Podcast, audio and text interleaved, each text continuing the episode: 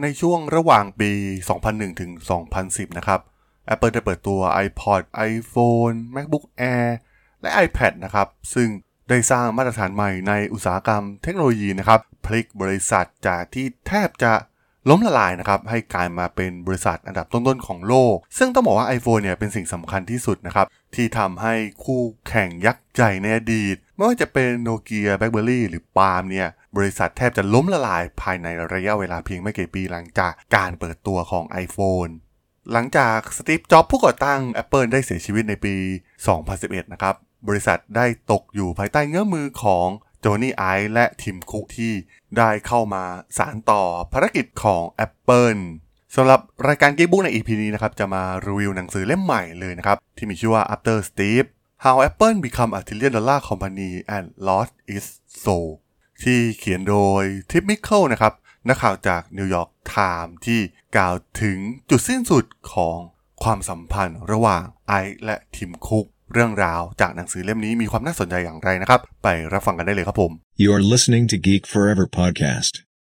Open your world with technology.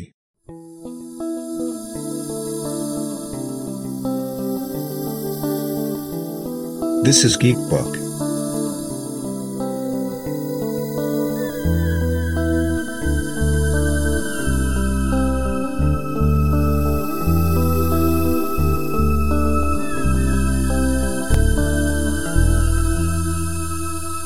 Is magic. สวัสดีครับ ผมดนทราดนจากดนบล็อกนะครับ และนี่คือรายการ g e e k Book นะครับ วันนี้จะมารีวิวหนังสือเล่มใหม่ที่ถือว่าน่าสนใจนะครับ เป็นเรื่องราว หลังการจากไปของสตีฟจ็อบและเบื้องหลัง ความสัมพันธ์ระหว่างทีมคุกกับโจนี่ไอที่แทบจะไม่เคยปรากฏในสื่อมาก่อนเลยก็ว่าได้นะครับ ก็ต้องบอกว่าในช่วงที่สตีฟจ็อบส์ยังอยู่เนี่ยทั้งคู่เนี่ยถือเป็นมือซ้ายมือขวาที่สำคัญของสตีฟจ็อบส์เลยก็ว่าได้นะครับ ทีมคุกเก่งในเรื่องการโอเปอเรชันปรับปรุงสายการผลิตทำให้ Apple เนี่ยสามารถพลิกกลับมาสร้างกำไรได้ ภายในระยะเวลาเพียงไม่กี่ปีนะครับ แต่ว่าตัวโจนี่ไอเองเนี่ยก็สำคัญไม่แพ้กันนะครับ เป็นคนออกแบบผลิตภัณฑ์ที่พลิกโลกมากมาย ตั้งแต่ iPod นะครับที่พลิกบริษัท Apple มาจนถึง iPhone iPad ซึ่งต้องบอกว่าทั้งสองเนี่ยมีความสำคัญที่แตกต่างกันนะครับ ฝั่งหนึ่งเป็นฝั่งด้านการสร้างสารรค์เรื่องศิลปะต่างๆนะครับที่สร้างจุดเด่นให้กับ Apple ส่วนอีกฝั่งหนึ่งก็สำคัญไม่แพ้กันนั่นก็คือเรื่องของ Operation ต่างๆ การบริหารธุรกิจ รวมไปถึงเรื่องการตลาดต่างๆนะครับที่ทีมคุกเนี่ยเข้ามามีบทบาทมากๆ ตั้งแต่ที่เข้ามาทำงานกับ Apple ซึ่งมีหลากหลายเรื่องราวนะครับที่ถูกบรรยายไว้ในหนังสือเล่มนี้นะครับตัวอย่างเช่น เรื่อง ปัญหาระหว่างสกอตต์ฟอร์จอกับตัวไอเองในปี 2010 ในช่วงการผลิต iPhone 4 นะครับ ที่เราคงจะจำได้กันดีว่า ตอนนั้นเนี่ยมีปัญหาเรื่องเสาอากาศนะครับ เป็นเป็นเรื่องของการออกแบบที่บกพร่องนะครับทำให้ทาง f o r s t o r กับไอเนี่ยมีปัญหาการรวมถึง f o r s t o r เองเนี่ยก็ไม่ได้ชอบแนวคิดดั้งเดิมของ Apple Watch นะครับ ซึ่งเป็นแนวคิดผลิตภัณฑ์แรกของไอหลังจากการเสียชีวิตไปของ Steve Jobs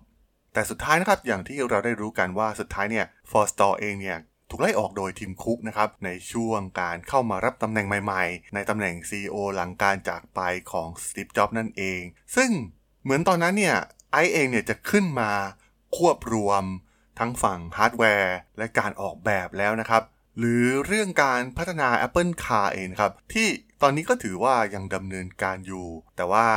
ในหนังสือเล่มนี้เนี่ยได้บรรยาย เรื่องราวที่เกิดขึ้นในช่วง 7 ปีก่อนหน้านะครับ ในช่วงปี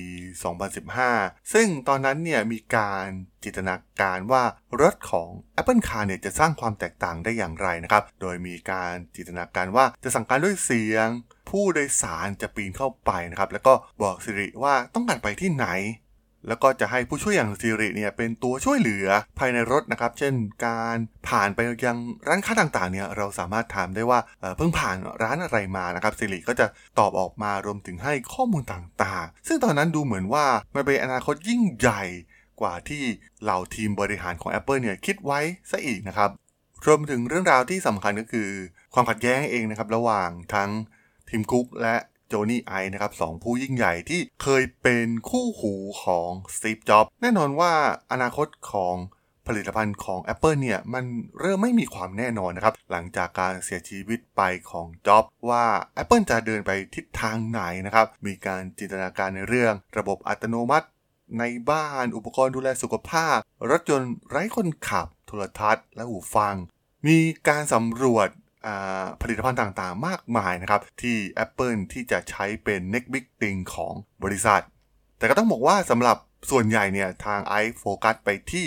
Apple Watch และถือว่าประสบความสำเร็จนะครับ กลายเป็นผลิตภัณฑ์ที่สร้างรายได้มหาศาลให้กับ Apple ในตอนนี้ ซึ่งตรงกันข้ามกับ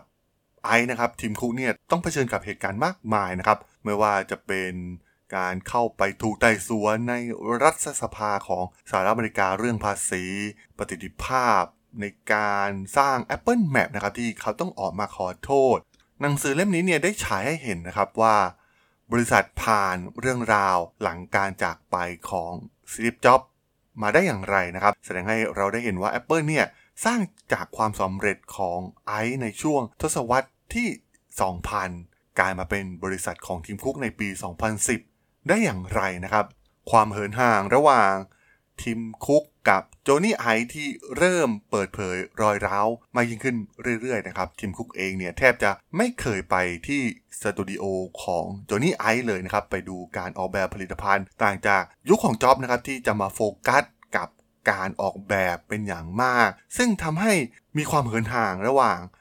ทีมคุกกับโจนี่ไอมากขึ้นเรื่อยๆนะครับแล้วก็เรื่องราวของธุรกิจนะครับที่ทางทีมคุกเองเนี่ยเริ่มมาจัด การกฎระเบียบ ควบคุมต้นทุนการผลิต ซึ่งมันขัดแย้งกับเรื่องราวของศิลปะที่โจนี่ไอเนี่ยต้องการนะครับ นั่นทำให้ไอเองเนี่ยยิ่งรู้สึกไม่สบายใจนะครับในการที่จะต้องมาทำงานและต้องมารับผิดชอบอะไรเพิ่มมากขึ้น รวมถึงจำกัดสิ่งต่างๆ มากยิ่งขึ้น นั่นเองนะครับที่สุดท้ายทำให้จนี่ไอเองเนี่ยก็เริ่มถอยตัวเองออกไป โดยเริ่มจากการรับงานเป็น พาร์ทไทม์ก่อนนะครับ จนสุดท้ายเนี่ยก็ลาออกจากบริษัทไป โดยเหลือคงไว้สำหรับหน้าที่ในการเป็นที่ปรึกษาเท่านั้นนะครับ ซึ่งแน่นอนนะครับว่าจากประวัติศาสตร์ที่ผ่านมาเนี่ย Apple ก็แทบจะไม่มีอุปกรณ์อื่นเลยนะครับที่มีความสำคัญเท่ากับ iPhone ตั้งแต่ที่ยุคของ Steve Jobs ได้สร้างสรรค์ขึ้นมาต้องบอกว่าหนังสือเล่มนี้เนี่ยมีรายละเอียดมากๆนะครับที่น่าสนใจที่เกี่ยวกับ เรื่องราวที่เกิดขึ้นนะครับทั้งหมดหลังการจากไปของสตีฟ จ็อบเรื่องกลยุทธ์ทางธุรกิจ โชคชะตาและโอกาสต่างๆ ที่เกิดขึ้นนะครับ ซึ่งมาถึงวันนี้เนี่ยมันก็เป็นบทพิสูจน์อย่างหนึ่งนะครับว่าทีมคุกเนี่ยประสบความสำเร็จในการบริหาร Apple หลังจากการจากไปของสตีฟ จ็อบนะครับหลังจากถูกสบประมาทอย่างมากมายนะครับในช่วงแรกของการขึ้นมาเป็นผู้นำของ Apple และตอนนี้ดูเหมือน Tim Cook เองเนี่ยจะมองเห็นอะไรบางอย่างนะครับ ธุรกิจบริการ เช่น iCloud Apple Music Apple Store ที่ Tim Cook focus ในช่วงหลัง และมันก็สร้างกำไรได้อย่างมหาศาลนะครับ มันต่างจากผลิตภัณฑ์พวกฮาร์ดแวร์นะครับที่มีต้นทุนในการผลิตค่อนข้างสูง แต่ธุรกิจบริการเนี่ยมันแทบจะไม่มีต้นทุนนะครับ มันเป็นเรื่องของการสเกลได้ง่ายกว่า ซึ่ง Tim Cook ก็ปรับตัวได้อย่างยอดเยี่ยมนะครับ เขาไม่เหมือนกับสตีฟจ็อบอยู่แล้วนะครับ เขามีวิธีการ บริหารในสิ่งที่เขาคิด เขาทำในสิ่งที่ถูกต้องนะครับ จากการพา Apple ขึ้นเป็นบริษัทยักษ์ใหญ่อันดับหนึ่งของโลก เป็นบริษัทมหาชนที่มีมูลค่ามากที่สุดในโลก อย่างที่เราได้เห็นกันในทุกวันนี้นั่นเองครับผมสำหรับเรื่องราวการรีวิวหนังสือ After Steve ใน EP นี้เนี่ย ผมก็ต้องขอจบไว้เพียงเท่านี้ก่อนนะครับสำหรับเพื่อนๆที่สนใจเรื่องราวทางธุรกิจเทคโนโลยีและวิทยาศาสตร์ใหม่ๆ ที่มีความน่าสนใจก็สามารถติดตามมาได้นะครับ ทางช่อง Geek Flower Podcast อนนี้ก็มีอยู่ในแพลตฟอร์มหลักๆ ทั้ง Podbean Apple Podcast Google Podcast Spotify YouTube แล้วก็จะมีการอัปโหลดลงแพลตฟอร์ม Blockdit ในทุกๆ ตอนอยู่แล้วด้วยนะครับ ถ้ายังไงก็ฝากกด Follow ฝากกด Subscribe กันด้วยนะครับ แล้วก็ยังมีช่องทางหนึ่งในส่วนของ Line แอดที่ a t h a d o n t h a r a d h o l สามารถแอดเข้ามาพูดคุยกันได้นะครับ ผมก็จะส่งสาระดีๆ พอดแคสต์ดีๆ ให้ท่านเป็นประจำอยู่แล้วด้วยนะครับ ถ้าอย่างไงก็ ฝากติดตามทางช่องทางต่างๆ กันด้วยนะครับสำหรับใน EP นี้เนี่ยผมต้องขอลากันไปก่อนนะครับ เจอกันใหม่ใน EP หน้านะครับผม สวัสดีครับ